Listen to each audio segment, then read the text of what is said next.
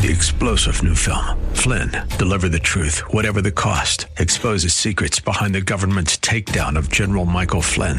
Flynn knew what the intel world had been up to. He ordered the first audit of the use of contractors. This set off alarm bells. He told the truth. He was the most dangerous person for Donald Trump to hire. They had to get rid of Flynn.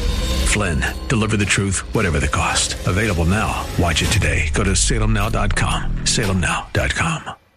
Welcome to the Georgene Rice Show podcast. This program was originally broadcast live on 93.9 KPDQ. We hope you enjoy the show. Well, good afternoon and welcome to the Thursday edition of the Georgene Rice Show. Today we'll feature a conversation I had with Pastor Greg Allen on revival. We'll also hear from Dennis Prager, author of The Rational Bible. That's coming up in the second hour of today's program.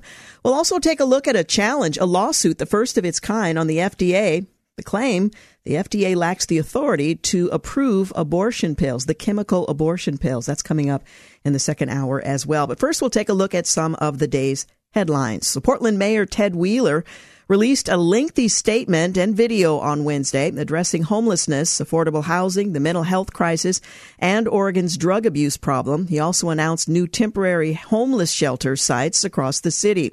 Well, the mayor announced his initial plan to tackle the city's homeless crisis about four months ago, and the community is um, has slowly started to learn locations of the six mass encampments he plans to build. Wheeler's statement on Wednesday announced new temporary shelters that can house and provide services to homeless people while those are um, being built. Well, the mayor said his goal is to ultimately eliminate unsanctioned, unsheltered camping in Portland sooner rather than later through the development of affordable housing and these new shelter sites. But he emphasized they are not uh, criminalizing the homeless. Well, Mayor Wheeler said the city council has already set aside $27 million for these new shelter sites, and he hopes the state and uh, county will pitch in to help as well. We'll keep an eye on uh, the, the uh, mayor's plan. Meanwhile, a Christian missionary group announced it was suing the state of Washington last week over the new interpretation of a law that they say prevents them from hiring like-minded individuals who share their Christian values, according to Alliance Defending Freedom, whose attorneys are representing the uh, the organization. Religious organizations are free to hire employees that are aligned with and live out their religious beliefs.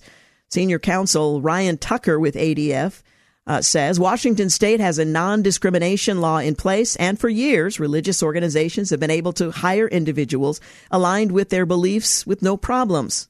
The Washington Supreme Court recently gutted the state's religious employer exemption and that law, which allows them to hire like minded individuals.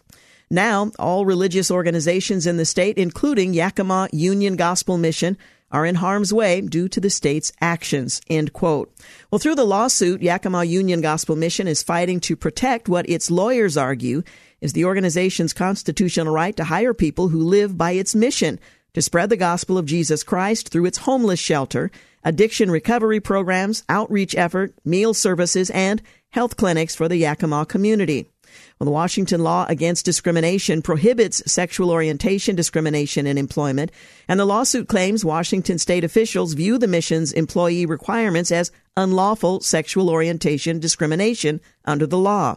Well, ADF asserts that the Washington Supreme Court reinterpreted state law to prohibit religious organizations like the mission from only hiring people who share their religious beliefs, and as a result, state officials are now threatening the mission with significant penalties for using its religiosity, if you will, um, for based um, basing their hiring. The Yakima Union Gospel Missions uh, director or CEO, Mike Johnson, says that this uh, new interpretation has forced them to pause hiring. Everything has really changed over the last couple of years for us, he says. We've had to completely eliminate all of our public advertising for positions because we started getting a whole bunch of hostile applications. The uh, state attorney general is going after another organization like ours right now. So we've pulled down a couple of open positions. Every job opening we have now, we have to weigh the risk of advertising this position with the risk of not filling it because everything has uh, become so risky for us. we'll continue again to follow that story as it develops. They have challenged uh, the uh, interpretation of that law. Pennsylvania mother Megan Brock uh, joined Fox and Friends first to discuss the backlash over a measure and why she considers it an infringement upon her religious rights. Pennsylvania Democrats are facing backlash after proposing a bill that would require parents seeking a school vaccine exemption to complete an approved vaccine education course first. If passed, Senate Bill 390 would mandate parents seeking vaccine mandate exemptions for their children on religious or moral grounds to review scientifically accepted information prescribed by the Department of Health and on the benefits and risks of immunization and submit a form certified by the medical professional. Keystone um, State mom Megan Brock joined the uh, uh, news organization to push back on the efforts to control uh, the younger generation and to send them to re education camp, if you will. She says, and I quote, I think that Democrats really like control. I saw that even in my own local county. Our Democrat commissioners made every single employee of the county get the COVID vaccine or they were going to lose their jobs. So I think that there is a real push right now in Pennsylvania across this country to control our children and to control the decisions we make for our children. Well, the current end quote. Well, the current state policy only requires parents write a signed letter explaining why uh, they're seeking a vaccine exemption. It does not require a medical professional's sign off or any education based requirement. Uh, Brock argued the change in policy is an attack both on parental rights and the critical First Amendment right the U.S. was founded upon freedom of religion. How much time did you say I have? Am I done with this? Okay, one segment. Well, the Supreme Court could take uh, the first transgender sports case with an appeal from West Virginia soccer player, West Virginia player Lainey Armistead. Uh, could give the, the Supreme Court its first shot at issuing a ruling on the controversial subject of transgender athletes in women's sports. She and her lawyers uh, from the Alliance Defending Freedom on Thursday asked the Supreme Court to weigh in on her case against the American Civil Liberties Union. That group is trying to strike down West Virginia's Save Women's Sports Act, which bans male student athletes who identify and present themselves as female from playing on girls' school sports teams. When the state law was passed in 2021, it was immediately met by with uh, rather with a lawsuit from the ACLU, which represented Becky Pepper Jackson, a transgender middle school student who um, was barred from joining the girls cross country team. The ACLU argued the law violated Pepper Jackson's rights under the 14th Amendment's Equal Protection Clause and Title IX, a federal statute that prohibits sex based discrimination. Again, another story to continue to follow. You're listening to The Georgene Rice Show. We'll be back in a moment. You're listening to The Georgene Rice Show podcast. It's aired on 93.9 KPDQ. Hey, we're back. You're listening to The Georgene Rice Show. Coming up for our next couple of segments, a conversation I had with Pastor Greg Allen on revival, what it is and what it means. We'll also hear from Dennis Prager in the second hour of today's program. He's the author of The Rational Bible.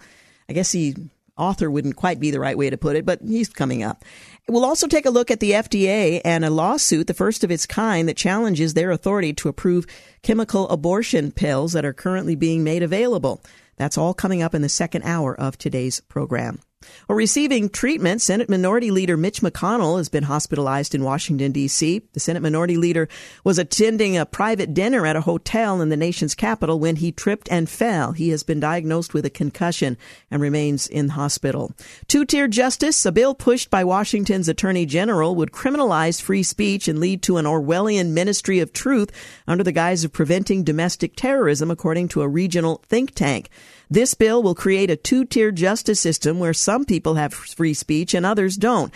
And that is a dangerous path for us to set upon, the director of education at the Washington Policy Center said. Washington Attorney General Bob Ferguson's office released a 31 page report last year with recommendations on preventing domestic extremism. Now, a bill establishing a commission tasked with building upon the report and creating a first of its kind public health approach to proactively fighting misinformation and early signs of radicalization is making its way through the state legislature. Up your games, lady. That's what First Lady uh, Jill Biden and Secretary of State Anthony Blinken seem to suggest. They were slammed on Wednesday for presenting a biological male from Argentina with an award for women on International Women's Day. Twitter erupted. The U.S. and the U.K. are both cracking down on illegal immigration uh, and asylum claims in the face of the migrant surges. And Democrats who can't define women celebrate International Women's Day. The Golden State Blues, California Governor Gavin Newsom tests positive for COVID 19 days after a personal trip. And the Biden administration has quietly delayed major oil and gas leasing decisions. Wasn't disclosed to me, so says the ex lawyer of Jacob Chansley. He's the Navy veteran known widely in the media as the QAnon shaman for his outlandish look during the Capitol riot on January 6th. Uh, he had not seen the newly released footage that could have aided his client against federal charges. Chansley, who famously went shirtless and donned face paint and a horned hat while carrying an American flag on the day Congress certified President Biden's election victory, was portrayed as the leader of the pro Trump rioters who violently attacked Capitol police officers and defaced the Capitol building. However, over 40,000 hours of Capitol footage exclusively obtained by Tucker Carlson tonight on Fox uh, show him being escorted around by Capitol Police without incident. At one point, at least nine police officers were seen in close proximity to Chansley, and none of them slowed him down. Chansley was later arrested, federally charged for knowingly entering or remaining in any restricted building or grounds without lawful authority, and with violent entry and disorderly conduct on Capitol grounds. He was sentenced to nearly four years in prison. Watkins, his attorney, said the footage proves that Chansley did not have all the evidence to decide whether he should go to trial or take a plea. He ultimately took a plea. Randi Weingarten claims children do better in schools under teachers' unions. I'd like to see the uh, evidence on that. Case in point, local media cut the news feed on Governor DeSantis' book ban hoax, as they call it. It was a stream due to explicit content. The point the governor was making was that there was explicit content inappropriate for young people, and the uh, local media cut the feed because it was too explicit, making the governor's point. Espionage efforts, an expert says China stole U.S. military secrets to, to create a knockoff F 22 Raptor. And pricey jet, the U.S. has authorized seizure of a Russian oil company plane. Former CDC Director Robert Redfield testified that gain of function research has led to the greatest pandemic in world history. Testifying on Capitol Hill Wednesday morning, the former Centers for Disease Control Director, Robert Redfield, was asked about the benefits of dangerous gain of function research, that Frankensteining of viruses to make them more lethal or infectious to humans. When asked if he could point to a single pandemic gain of function research had prevented, Redfield couldn't give an example and instead pinned the latest pandemic on the practice. On International Women's Day, highlighting biological males was not what most women expected. Well, the press proves DeSantis' point by, uh, well, I already mentioned that. Minnesota Governor Walz signed a bill allowing illegal residents to obtain driver's licenses. I wonder if they uh, will now be okay with showing ID to vote since everyone is allowed a license. Minnesota Governor Tim Walz on Tuesday signed the bill into law that will allow residents to get driver's licenses no matter their status. Last month, the DFL controlled Minnesota legislature uh, passed the bill and sent it to Walz's desk. The effort, dubbed Driver's License for All, is 20 years in the making for supporters of the policy who say it will improve public safety and allow people without legal status to continue contributing to the state's economy. There is an illegal immigration tax, $1,156 annually per taxpayer. Um, immigration is now costing U.S. taxpayers $151 billion a year, marking a 30% increase in five years, according to a new study by the Hawkish Immigration Group being released this, this week. Rather, the study, "The Fiscal Burden of Illegal Immigration on the United States Taxpayers 2023" by the Federation of American Immigration Reform, or FAIR, concludes that American taxpayers pay overall around $182 billion annually for services and benefits to those in the country illegally. However, those costs are offset by around $31 billion in taxes collected from what they estimate are 15.5 million uh, immigrants in the U.S. Food Assistance and Nutrition Program, including Supplemental Nutrition Assistance Program, or SNAP, and temporary assistance for needy families. Costs are estimated by the group to cost about $13.5 billion a year. The study estimates that each illegal immigrant or U.S. born child of illegal uh, immigrants cost $8,776 a year and cost each taxpayer $1,500 a year. The author of the famed Goosebumps series says woke edits were made to his book without his knowledge. Car thefts, uh, thefts rather, have reached the highest levels in 14 years. There were over 1 million car thefts in the U.S. in 2022 for the first time in 14 years, according to a report for the National Insurance Crime Bureau. The estimated 1 million uh, thefts, uh, actually over 1 million, uh, thefts were an increase of 7% over 2021 and the most since 1.05 million were stolen in 2008. A Communist Chinese Party blogger on the government advisory panel placed pro independence Taiwan officials on a kill list. The pro CCP blogger, who sits on an influential Chinese government advisory panel, called for the assassination of Taiwanese Vice President William Lai in comments expanding on his uh, proposal to create a list of Taiwan pro independence figures that pro Beijing forces would kill after an invasion. The blogger joined an influential government body called the Chinese People's Political Consultative Conference this year, and although the body doesn't have legislative power, it is a key conduit through which the Chinese Communist Party exercises influence over people and entities who aren't officially in the party. China has quickly lost favorability in the eyes of Americans. A poll that was taken in the days following the discovery of the spy balloon shows that a record low of 15% of Americans view China favorably.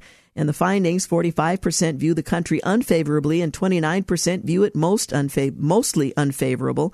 Gallup uh, write-up uh, noted that this percentage has fallen steadily over the past few years from 41% in 2019, 33% in 2020, uh, 20% in 2021 and 22. Before this year, 20% was the lowest recorded. President Biden's neglect the Taliban now owns $7.2 billion in American military equipment. The Constitution has been ruled unconstitutional. In 2021, Missouri Republican Governor Mike Parson signed into law a bill dubbed the Second Amendment Preservation Act. The law aimed to protect Missourians' Second Amendment rights from potential infringement by the federal government. The Biden administration sued, and on Tuesday, U.S. District Judge Brian Wimes, a, a, a Barack Obama appointee, ruled that the law was an unconstitutional breach of the Supremacy Clause, which elevates federal laws over state ones.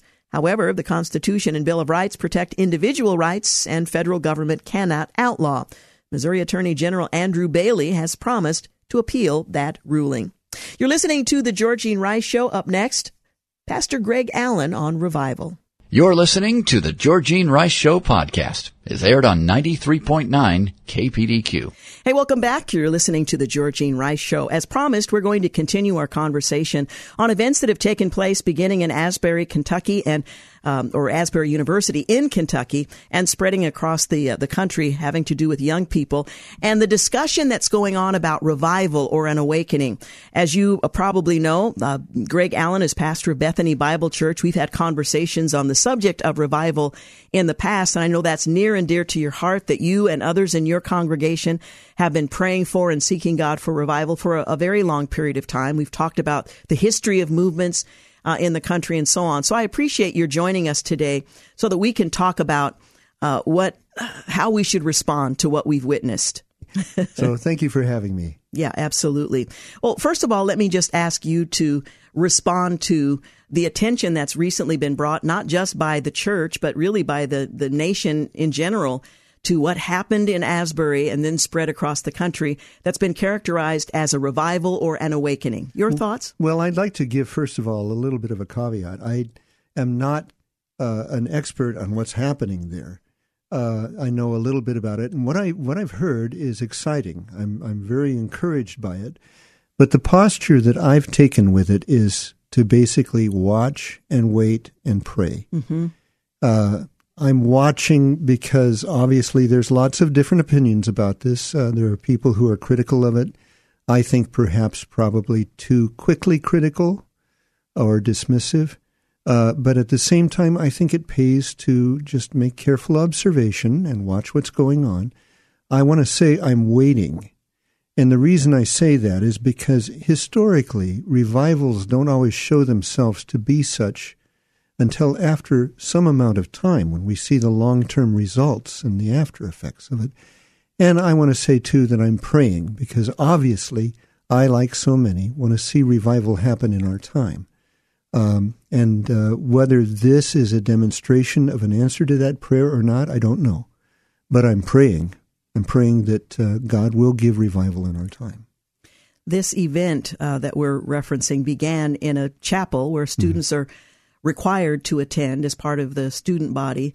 Um, the speaker apparently had not prepared to speak and decided, since he was given the mic, to just talk candidly about his own life and some of his own struggles. And at the end, he invited students who had similar challenges to just stay and pray. Well, about 18 of them did that. Mm-hmm. And the rest grew into what was a, a days long series of um, prayer meetings and worship services in which young people were crying out to God and confessing their sins, repenting, and asking God to do something significant. I don't think they were seeking a political movement. They weren't mm. seeking a, a church movement. They were, as individuals, coming together in a corporate way, crying out to God and saying, "We we want more. Mm-hmm. Um, this world is not enough." And that, in and of itself, is encouraging to me. Well, yes, it is, and I, I don't get the impression that they were thinking, "Hey, let's start a revival."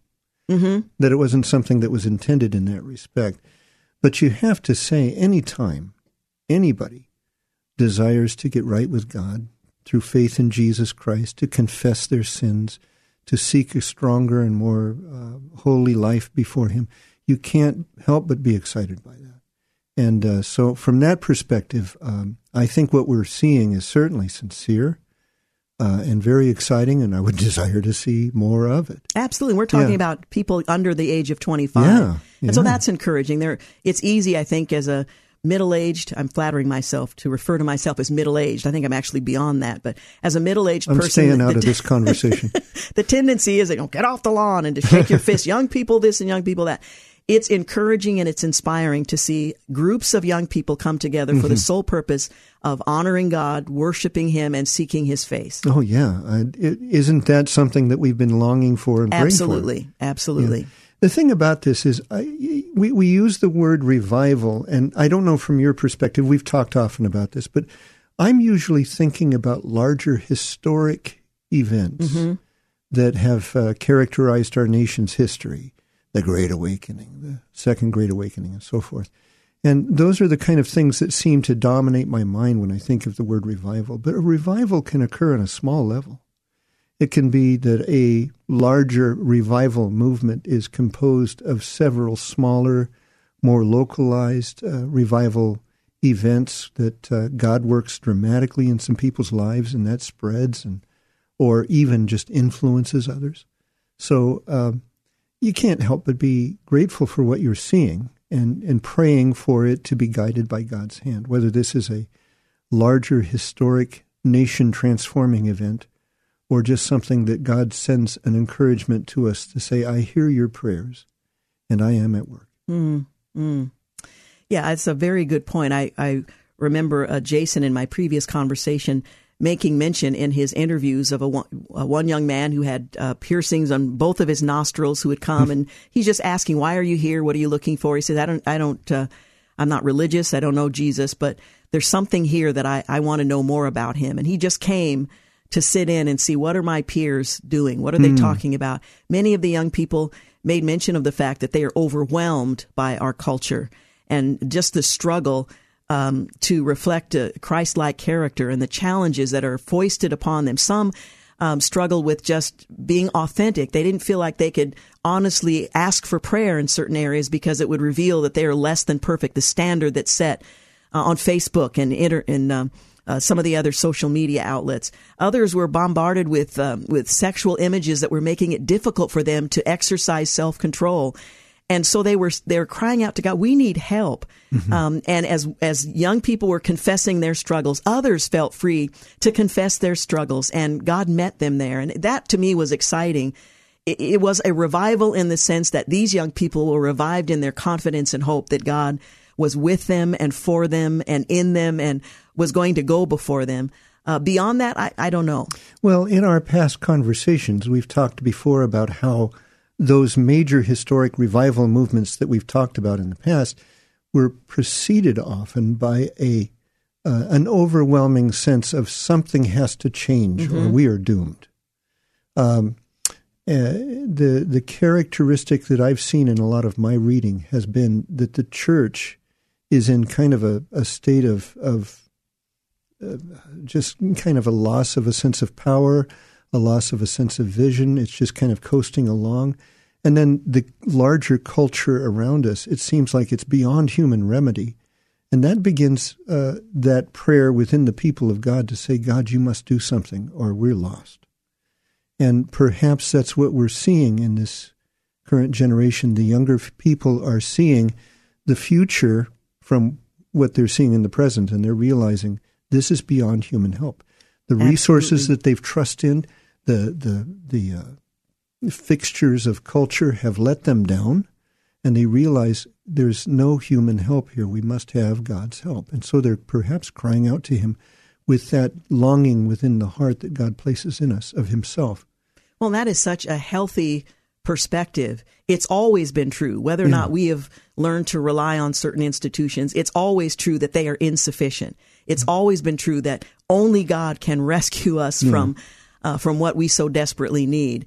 And so, for young people to come to a point of recognition um, is such a healthy and biblical approach and a worldview that, that ought to be encouraged. Now, we need to take a uh, take a quick break, but we'll continue our conversation again. Talking with uh, Pastor Greg Allen from Bethany Bible Church, we're talking about Asbury, the revival or awakening, but beyond that, what we should make of and what we should ask God for as we continue to move forward as men and women of faith. We'll be back. You're listening to the Georgene Rice Show podcast. It's aired on 93.9 KPDQ.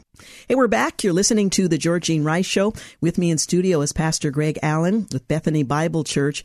We're talking about and reflecting on events at Asbury University in Kentucky and other uh, college campuses across the country as well. Now, we use the word revival and awakening quite often. Perhaps we would do well to define those words in a way that we can understand, not just in the context of this uh, series of events, but in general and historically, what is a revival?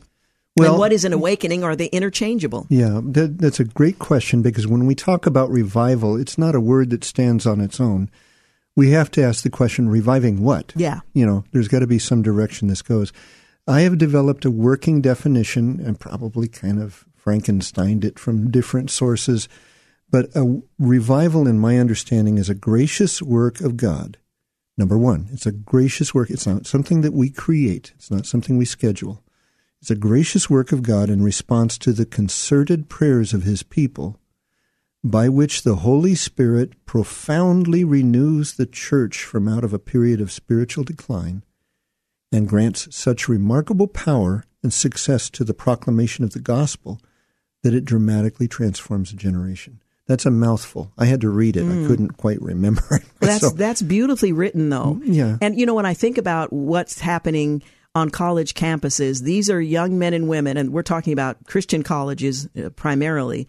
These are young men and women who are presumably being trained for leadership in the church, and for there t- uh, to be an event like this, um, in which they are recognizing their utter dependence on God and and confessing their weakness and asking Him to revive them, uh, it seems to me has the potential to have an impact in a perhaps in a generation, perhaps in a number of years, as they assume leadership roles in various ways, as politicians, as pastors, as uh, as church leaders, and so on. Well, you know, revival in the past has often led to a new generation of, of God's servants rising up uh, for their time. Uh, revivals aren't just experiences where people, you know, recommit to reading the Bible daily or something, but God raises up a generation for a generation. In other words, He'll raise up leaders for their time to dramatically impact their generation. You asked earlier about the difference between revival and awakening, and I think this might be a good time to bring that question in. Uh, and to the best of my understanding, this is all me, I, I don't know, but uh, But revi- you are a learned pastor and a leader in the church, so let me just say that. okay. I'm not saying you're infallible, but you this is not an Oh, tell. uninformed uh, opinion. You need to talk to my wife, maybe.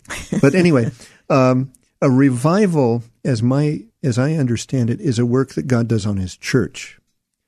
Uh, where obviously the name revival implies that something is already vived; it needs to be revived. And so a revival, in my understanding, is where God does a work by the power of the Holy Spirit to renew his church and to renew their vision and renew their commitment.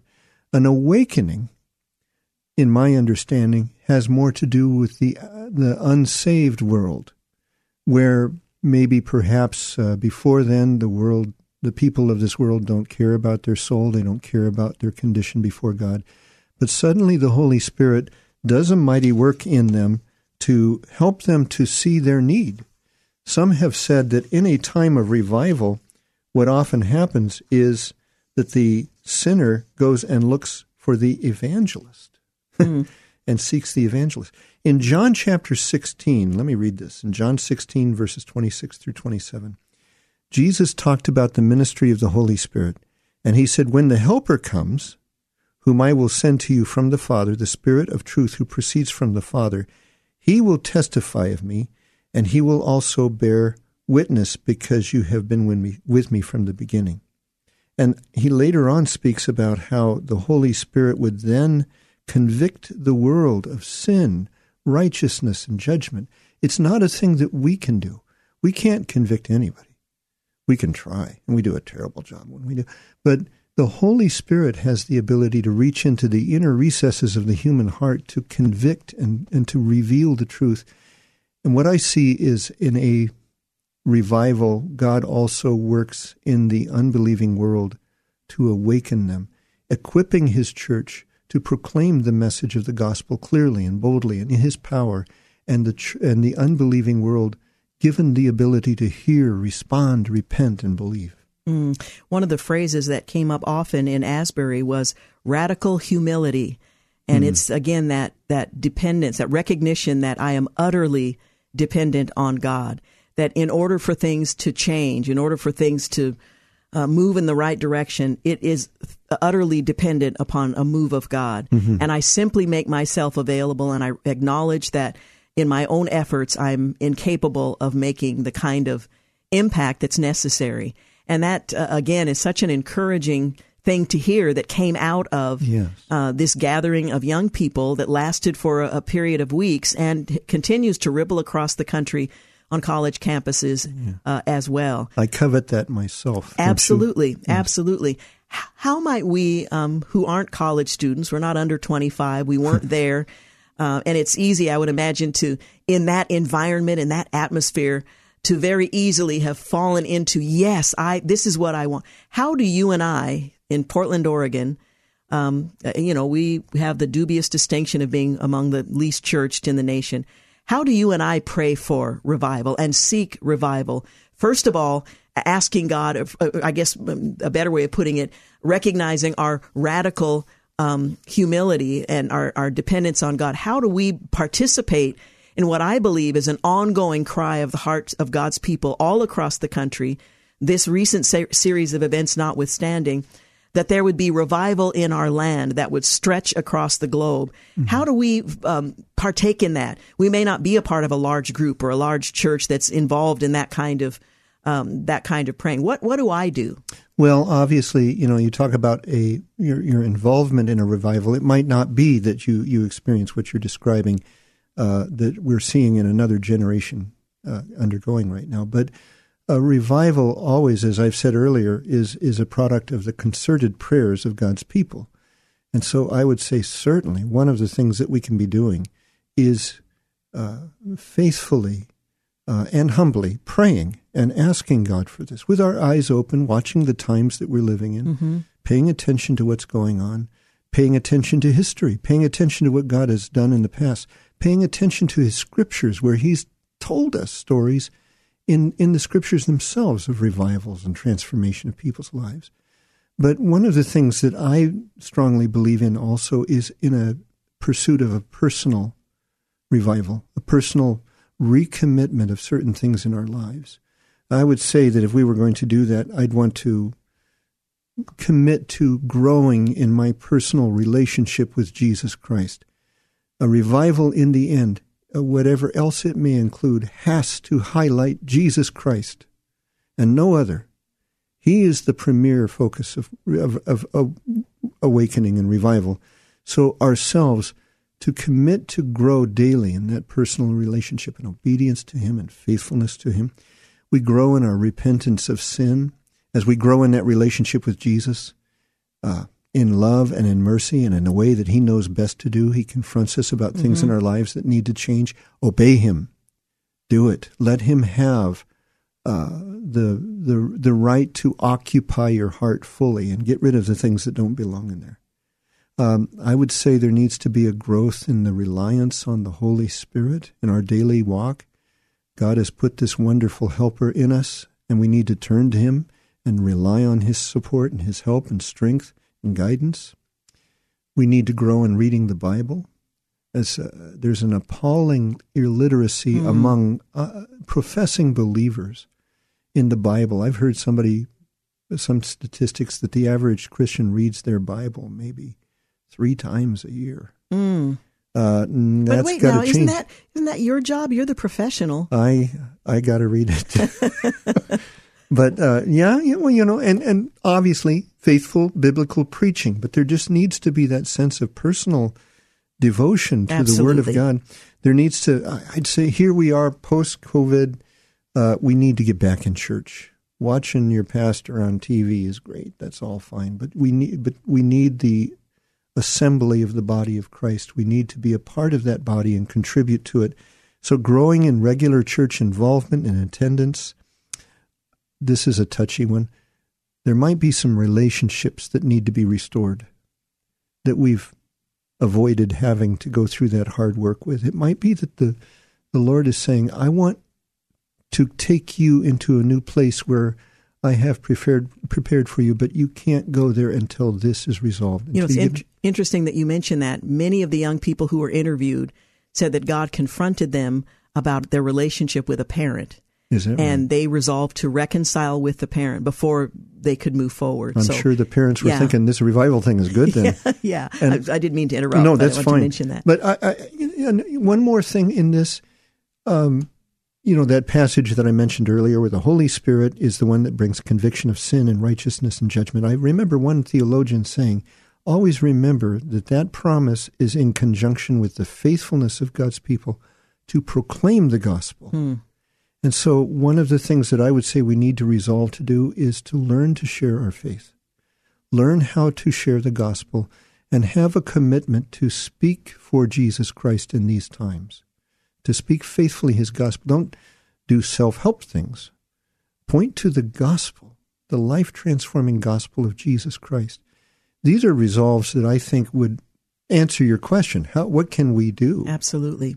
Now, we're going to take a quick break, but I'm reminded that um, the Apostle Paul said that I'm not ashamed of the gospel. I think sometimes we're just a little reluctant. I'm not. It has the power to transform mm. a life, and um, what a privilege it is that He gives us that gift to give to others. Mm-hmm. We'll faithfully um, obey Him. We're going to take a quick break. We'll be back in just a moment. You're listening to the Georgene Rice Show podcast. It's aired on 93.9 KPDQ. Hey, we're back. You're listening to the, the Georgene Rice Show, talking with Pastor Greg Allen from Bethany Bible Church. We're talking about what happened in Asbury and other college campuses across the, the country. One of the things I noted was people hopped on a plane or a bus or in their car and they drove there. They wanted to be there. And uh, certainly witnessing that had to have been thrilling. But it occurred to me, you don't have to be there. There was nothing sacred about that piece of ground that somehow you step onto the ground and you're transformed. That we have access uh, to the throne of grace from our own uh, from our own knees in our own living room or our own prayer closet. So we don't have to necessarily go there. We don't have to be a spectator. God calls us as individuals and as uh, corporate believers in the body of Christ to come before Him anywhere at any time. Mm-hmm. Yeah, I. One of the things that would make me cautious is if the response to this remarkable event is that a a place becomes central rather than Christ Himself um, that is, is, somewhat natural. People are wanting to go to a place where they see something exciting like that happening. But if we begin to uh, sanctify a place as if that's where God is working, I, I think we might be going off the track. Uh, you're absolutely right. The Holy Spirit is is the indwelling helper of every believer. And that means anywhere, at any time, I could look at what's going on in a place and I can pray fervently, God, do mm-hmm. that here. Do that in me. And uh, that, I think, is the right, po- right focus. Yeah, absolutely. Uh, you know, we as believers in this community have a tremendous capacity as individuals and as corporate believers to pray in just that mm-hmm. way, and God will hear us because we're praying according to His will. Um, this requires a, a, a, great deal of um, humility on our part and a commitment mm-hmm. to uh, to obey Him, to listen, and to follow. I, I, guess my final question to you is um, what expectations we should have. I know a lot of people. Mm-hmm have set very big expectations about what happened at Asbury and in other college campuses. This is the the first step towards something else, or some are suggesting that this is just a um, an, an, emotional uh, series of events. How should we set expectations, or should we uh, following these events? I think there's a reasonable level of expectation, certain things that we should watch for. Mm-hmm. I want to be careful in my answer of this because many people have, I think, unduly criticized this movement or movement because uh, of the emotional, you know, uh, expression. expression, yeah, yes. yeah. And I would expect that when God works mightily in us, we should have some pretty exciting feelings about it. But if it if if it only ends there, then then that's that's not what I would be looking for. If I were to look on the long term of what would impress me as being a truly a, a true revival, a work of God, the thing that I would see number one, most of all, is Jesus Christ exalted. Not our feelings, not our experiences, but Christ Himself, that Christ becomes our Lord, Christ becomes our object of worship, Christ becomes our master, our dearest friend, our Savior. He becomes everything to us. So, and, and that we increasingly allow Him to have the dominance in our heart and our life. So, number one, number one, Jesus Christ dominant. That's what I would see first. Now, beyond that, I would look also for, um, I would I would look for uh, renewed passion for God's word. Mm um, in every revival movement that you can think of, uh, the, the, the preaching of the word, and I, I mean just people going to their Bibles certainly, but there's something about the faithful proclamation of God's word by God appointed leadership in churches, faithfully preaching the word. Uh, that's something that I would expect to see. And in fact, I have a right to expect that because when you go to the scriptures, you find clear evidence of that. When you go to the story of Nehemiah, chapter 8, for example, that was a revival. Nehemiah chapter 8, you're seeing a revival described. And what's impressive about that is you see that they build a pulpit and they proclaim the word of God and explain it.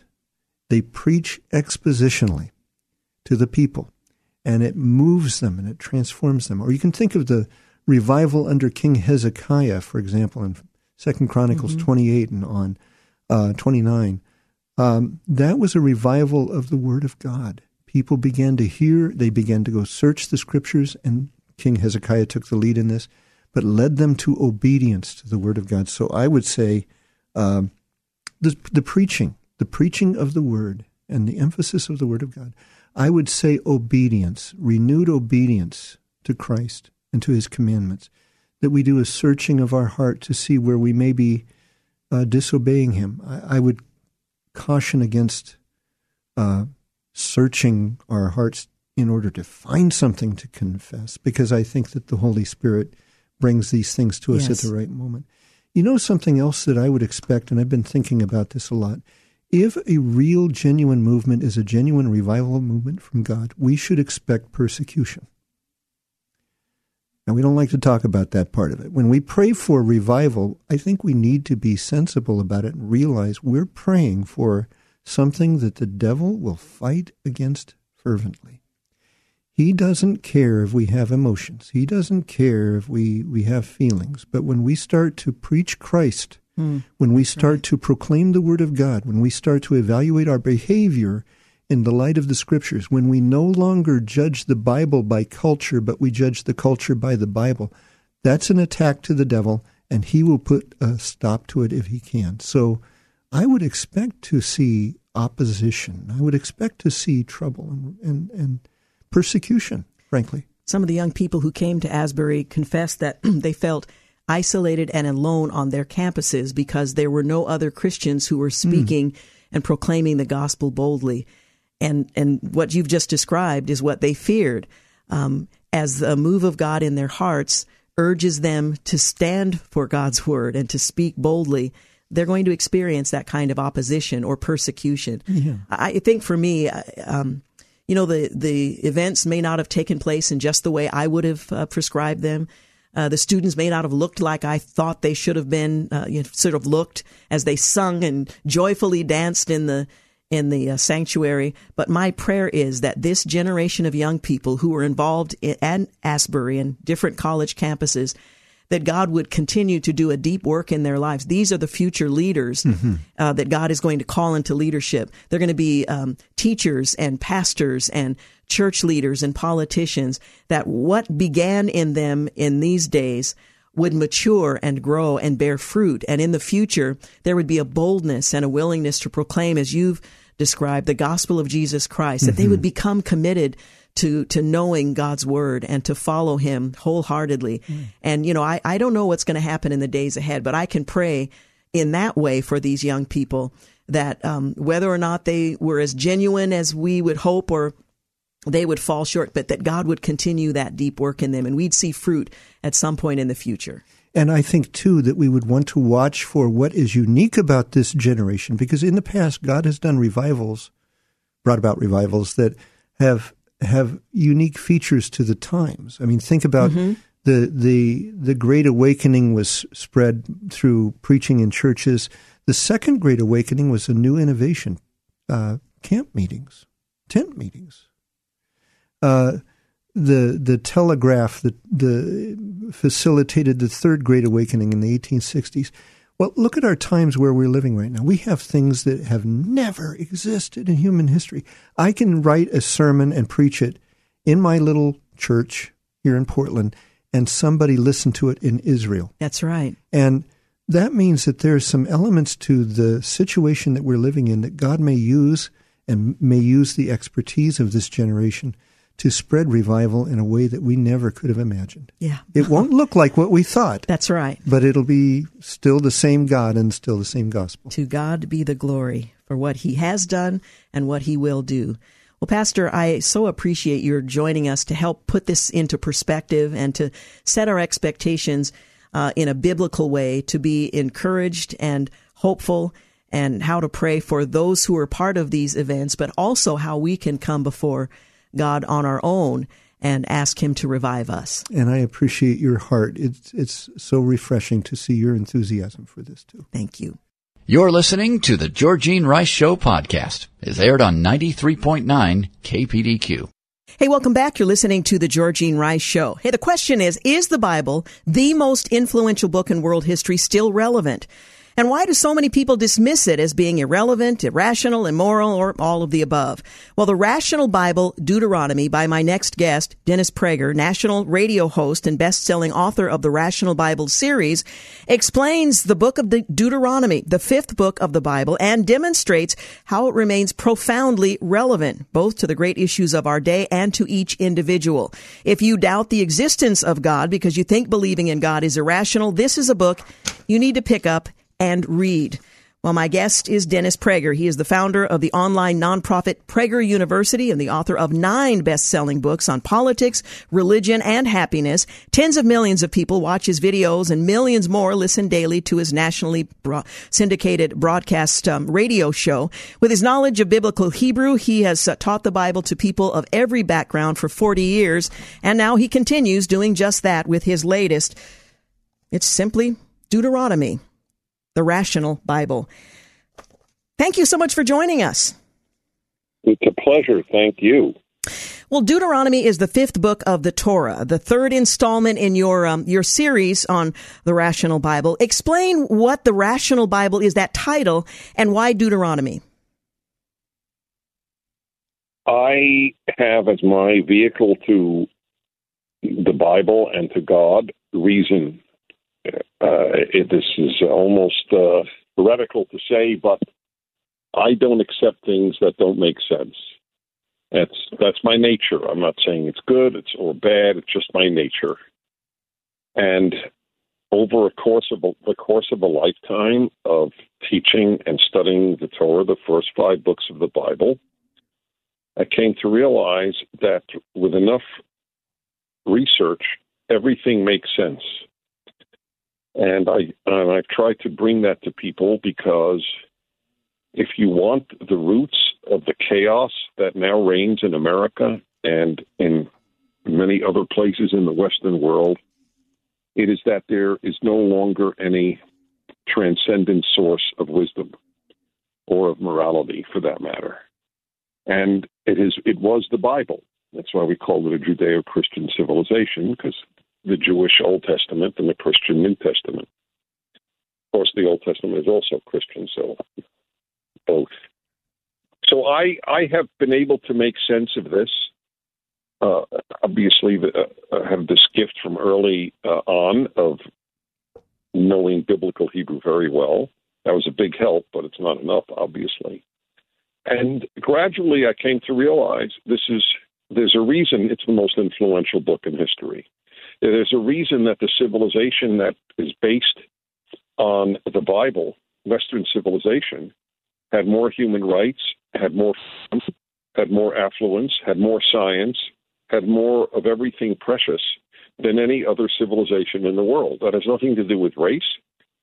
Uh, it's an absurdity to even think it has anything to do with race. It's simply a values issue. So I have taken it upon myself to write this up. It's the hardest endeavor of my life to make to make clear what every verse means but that's what I've done. If people want to check out how people have reacted to Genesis and Exodus, there are 4,000 reviews of those two volumes on Amazon. And now Deuteronomy is coming out in a few days. It's the fifth, as you pointed out, of the five books. I'm working on Numbers, the fourth, and then finally I will do the third, Leviticus. Now, you, Deuteronomy is unique in that most of the law is found there. Describe that book, the challenge of providing commentary on that book, and why it's important for us to understand what have been some of the controversial questions about Deuteronomy. It will come as a surprise to you. I suspect it came a big surprise to me, and I, I admit, sadly, I found out about this after I had already written Deuteronomy. But I found out maybe a month ago or two months ago, a a historian of America uh, at the American University reported research done to find out what book or what books the founders of the United States cited most frequently. In second place was Montesquieu, the French Enlightenment thinker. And in first place was Deuteronomy. And I was blown away. Hmm. I'm not shocked, but I didn't expect it. I thought if there would be a biblical book, it might have been Exodus because the founders saw themselves as a second Israel leaving Europe like the Israelites left Egypt. But lo and behold, it turns out to have been Deuteronomy. The book has more laws than any other single book. The book is Moses' recapitulation of everything that preceded it. And uh, it is filled with laws about everything, every aspect of life. I think my favorite, because it, it gives people an idea of how unique the, the Torah and the Bible are, is a law in Deuteronomy that if you are fighting in a war, you're a soldier in a war, and you see a woman that you want, who is part of the nation that you have just fought, you may not touch her. If you want, you can bring her to your home. You must not touch her for 30 days while she mourns her family. Those are the words. And then, if you want to just so much as touch her, you have to marry her. Can you imagine if the armies of the world had followed this in the history of, of, of warfare, where rape was as common as shooting your your enemy? So that that was written 3,200 years ago. So people ask, is it still relevant? My God, it's more relevant than ever. You've written an essay in the book called Fear of God is Morally and Psychologically Necessary. Can you make that case for us? I mean, as a as a Christian, that makes perfect sense to me. Uh, and the use of the word fear, you, you make a point that that word can be translated in a couple of ways. Talk a bit about the necessity and importance of the fear of God and what Deuteronomy tells us about that. Well, as it happens, uh, it is translated often as revere, but it's incorrect. It does mean fear. And uh, as I have put it all of my life, if more Germans feared God, God than Hitler, there wouldn't have been a Holocaust. If more Russians feared God than Stalin, there wouldn't have been Gulag. Fear of God is one of the most important moral ideas ever conceived. That I feel I have to morally answer to God because there is divine punishment and reward. A professor at the University of Oregon did a peer reviewed paper published in a scientific journal which showed it, it, they, they they analyzed thousands and thousands of people in, in like 80 countries where people believed in hell, there was less violence. The notion that people will act beautifully without reward or punishment is as idiotic as people hmm. will drive carefully without the speed uh, laws or punishments. That is that. So fear of God is is the, in some ways the basis of a moral society. Uh, I just would add something that I think people should note. And again, it's a classic example of biblical wisdom that runs completely counter to our thinking today.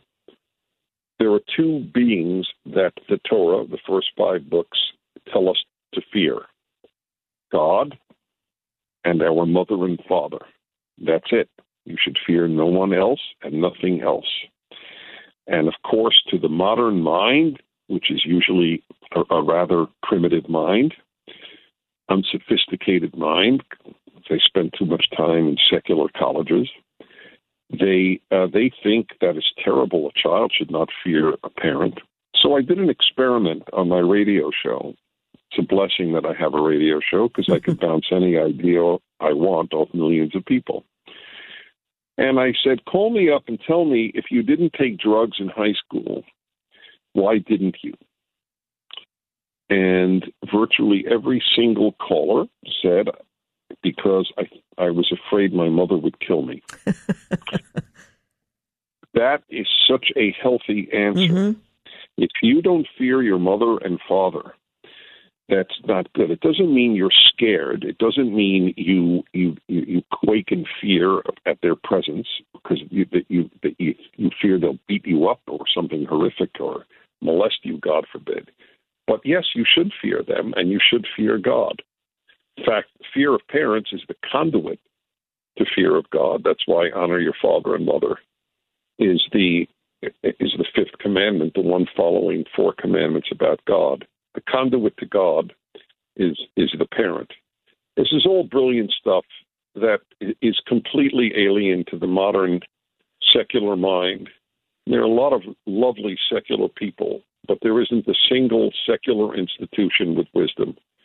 The, the proof of that is the universities are the, the places of the most idiocy, like men give birth, and America systemically racist, and they are the most secular institutions. It is not. It, it is not a coincidence. So the, the, these are a tiny, tiny handful of the insights that I tried to provide in the Rational Bible series. We're talking with Dennis Prager. We'll continue our conversation in a moment. Again, the series, the Rational Bible series, the latest edition, Deuteronomy, God, blessings, and curses. We'll continue our conversation in a moment, so stay with us. You're listening to The Georgene Rice Show. You're listening to The Georgene Rice Show podcast. It's aired on 93.9 KPDQ. Hey, welcome back. You're listening to the Georgene Rice Show. I'm continuing my conversation with Dennis Prager. He is the author of the Rational Bible series and the latest edition, Deuteronomy. It's going to be out and available on the 11th of this month. That's next week. So check that out. Let me ask you some questions on some of the more controversial um, statements in the in the book of Deuteronomy, at least controversial in the 21st century, uh, which may indicate that we don't have any understanding of what the scriptures are saying. What does the uh, the commandment that neither sex can wear the clothing of the other mean today? Now, this would be completely unacceptable. Uh, in the secular universities, for example, but what does the scripture actually mean with regard to how men and women dress? It means exactly what it says. The the the Bible, certainly the again the first five books, are rooted in the concept of distinctions: good and evil, human and animal, man and God, pure and impure, holy and and uh, impure, or holy and unholy, life and death, uh, and uh, male and female. The the abolition of distinctions, which the radically radical secular world desires, uh, is going to mean the end of the civilization as we know it, and it's already happening. Mm-hmm.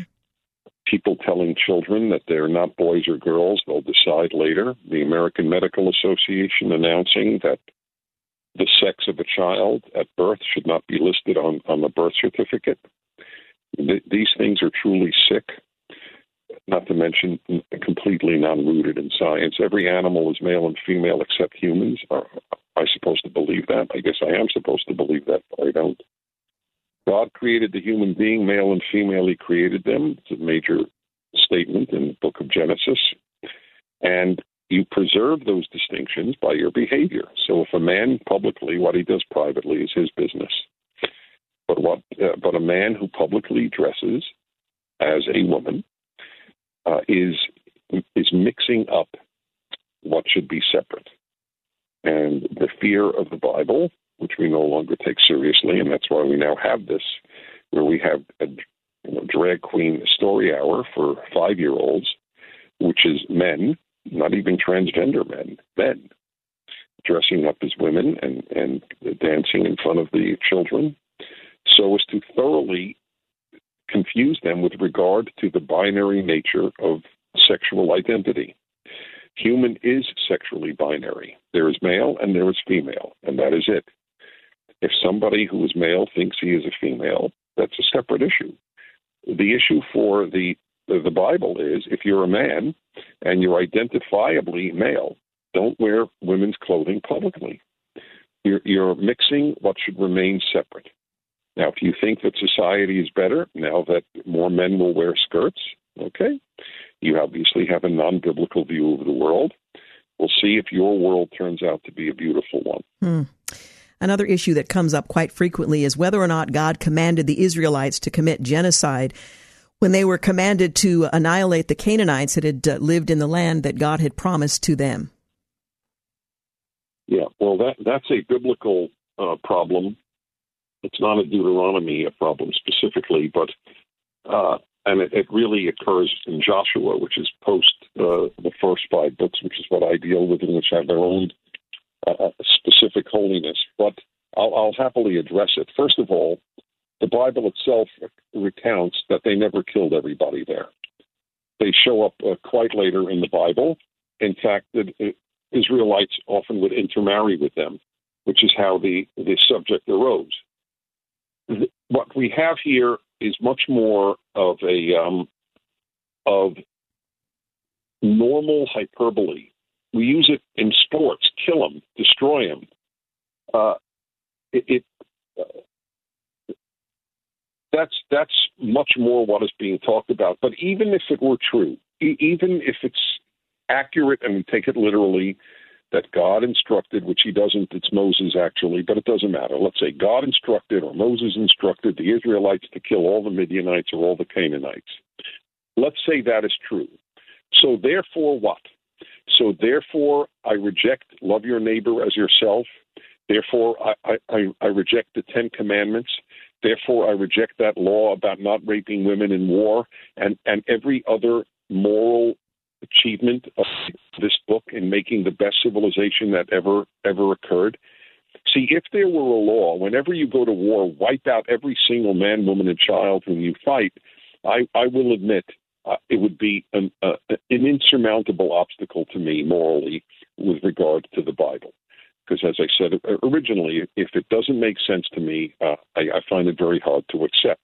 But there is no such law. It's irrelevant to me today if, if, if the creator of the universe thought that there was a reason to wipe out the people who engaged in child sacrifice, and it's constantly a refrain that these people were particularly evil and, and, and killed children in the, in the name of God, then, uh, you know, that's, that's what God would have wanted in one particular instance. You might as well say, I'm always amazed when people raise the issue of the Canaanites or the Midianites why don't they raise the whole issue of the world? The same Bible says God killed everybody on earth except for Noah and his family. Why don't people raise that one? That's more dramatic. this is just a little, a little, uh, you know, nationality. That's the whole world. I, I, I never understood that. Why doesn't? Why don't you reject the Bible because of the flood? So uh, I, I don't know what to say. Did God command me to bring a flood? No. God brought a flood because he he wants people to be good. If people screw it up, then he's going to start all over, and he did with Noah. Then we screwed it up again. Maybe that maybe it'll happen, but there's but he promised that he wouldn't at least bring another flood again. So we don't have to worry about that. There may be other reasons to worry. So uh, it, it, it, look, if people want if people want to create their own Bible in their brain, I am answerable only to myself, which is what most people now today in the secular world think. I answer to my own conscience and my own heart. If you think that that is a better guide to a good world than the Bible, which guided the creation of the United States of America more than any other text, then, among other things, I think you're foolish and incredibly arrogant. So while I acknowledge a problem, the, the infinitely larger picture is of the most moral document ever to shape a civilization. Was there a favorite thing that you learned as you researched and wrote the Rational Bible, Deuteronomy? Were you surprised by something? Well, that rape law, I got to say, has always struck me as one of the greatest advertisements for the, the moral achievement of Deuteronomy in the Bible generally. It, it's it's it's quite remarkable. I mean, I could give you so many things. The fact that your animal has to rest on the Sabbath. I mean, what civilization in history ever said animals had to rest? This was such a unique development in, in the history of mankind that animals have to be treated well.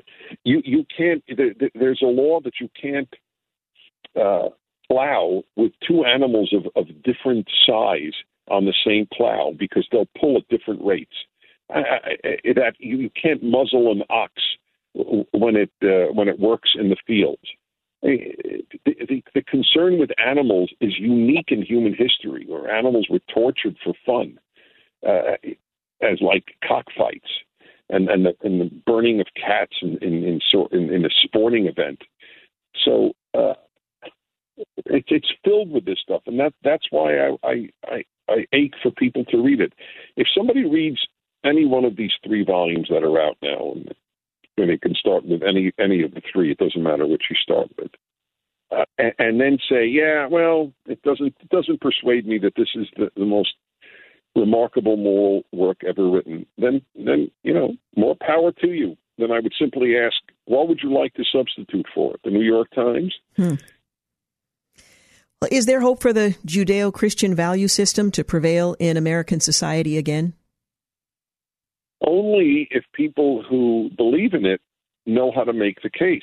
And that, that's why I think this is so important for Christians and Jews to use, because it'll give them the intellectual, moral arguments that they need. Again, the title of the book, the series, The Rational Bible, the latest to be released on the 11th is Deuteronomy. Dennis Prager, thank you so much for talking with us, and I wish you the best of luck on this latest volume and can hardly wait for the next. That's great. Thank you for having me on. Thank you. You're listening to the Georgene Rice Show podcast. It's aired on 93.9 KPDQ. Hey, welcome back. You're listening to the final segment of the Georgene Rice Show. Well, it turns out the FDA might not have the authority to approve abortion pills. And um, uh, lawsuit, the first of its kind, is challenging that. And unsurprisingly, pro abortion advocates are apoplectic about a recent case. It makes the uh, first of its kind claim that the U.S. Food and Drug Administration never had the authority to approve the chemical abortion pill mifepristone. I can never pronounce that correctly, but you get the idea. Uh, when it did so in 2000. Well, in the lawsuit, the plaintiffs, it's a coalition of national medical associations and doctors experienced in caring uh, for pregnant and post abortive women. They've requested that the court um, uh, review and, and, find that the FDA's approval of the pill and its years of subsequent loosening of restrictions on its use to be unlawful. They've requested that the court order the FDA to withdraw its approval of that drug. Well, that outcome would have an unprecedented impact on the availability of the drugs that are a part of the FDA's two drug regimen or regime rather, if whichever way you say it, for chemical abortions. Uh, those drugs are responsible for nearly 50% of American abortions annually and represent the most common way to terminate unborn children's lives in the U.S. Well, the FDA stated uh, their mission is to protect the public health by ensuring the safety, efficacy, and security of drugs, biological products, and medical devices. But the plaintiffs in the Alliance for Hippocratic Medicine versus U.S. Food and Drug Administration, they argue that the agency ignored that mission in pushing the abortion drug through its accelerated approval process and ignoring the relevant law and science government uh, governing chemical abortions. Well, because the FDA regulations um, accelerated approval of drugs requires that new drugs be studied for their safety and efficacy in treating series of uh, serious um, and life-threatening illnesses and provide um, meaningful therapeutic benefits to patients over existing treatments the FDA would have uh, had to classify pregnancy as an illness. This is according to the strict language of the law.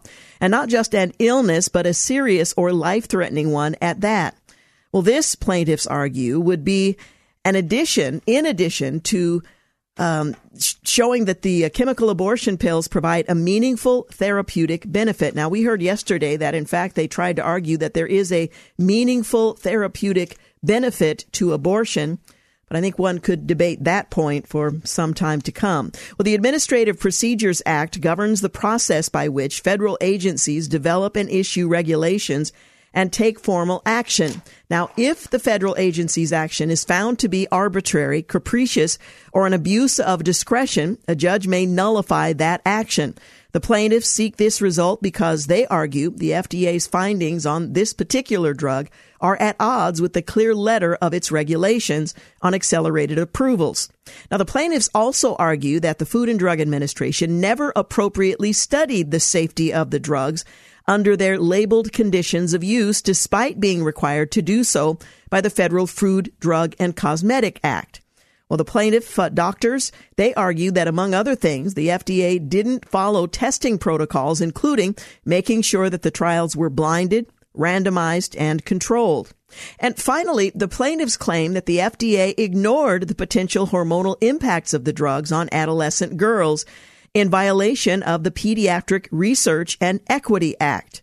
Well, that law requires pediatric studies to be performed for certain drugs and biological products with a goal of obtaining pediatric labeling for the product that sufficiently warns of any related harms.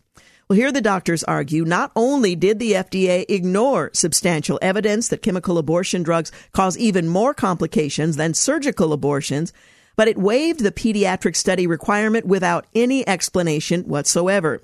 Now, this claim is particularly poignant as tragic news broke recently that a 19 year old died of septic shock after taking the FDA, FDA approved abortion pill regimen. According to Alliance Defending Freedom, the law firm that's representing the plaintiffs in this case, the suit is the culmination of decades long efforts by their clients to hold the FDA accountable for its actions on abortion drugs. In 2002, some of them filed a citizen petition with the FDA arguing that the, the approval of the drug exceeded the agency's authority and offered scientific reasons to withdraw its approval. Well, the FDA sat on that petition for 14 years, ultimately rejecting it in 2016. But on the same day it rejected the petition, it expanded the um, approval of the drug's use from seven weeks to the first 10 weeks of pregnancy. Well, since 2016, the agency has uh, continued to loosen abortion drug restrictions, efforts that reached their zenith during the COVID 19 pandemic when it allowed doctors to prescribe the drugs by telemedicine rather than inpatient visits. Well, and earlier this year, for the first time, the FDA allowed retail pharmacies to dispense mifepristone if they uh, got certified with the federal government, effectively turning neighborhood CVS and Walgreens uh, pharmaceutical stores into abortion clinics.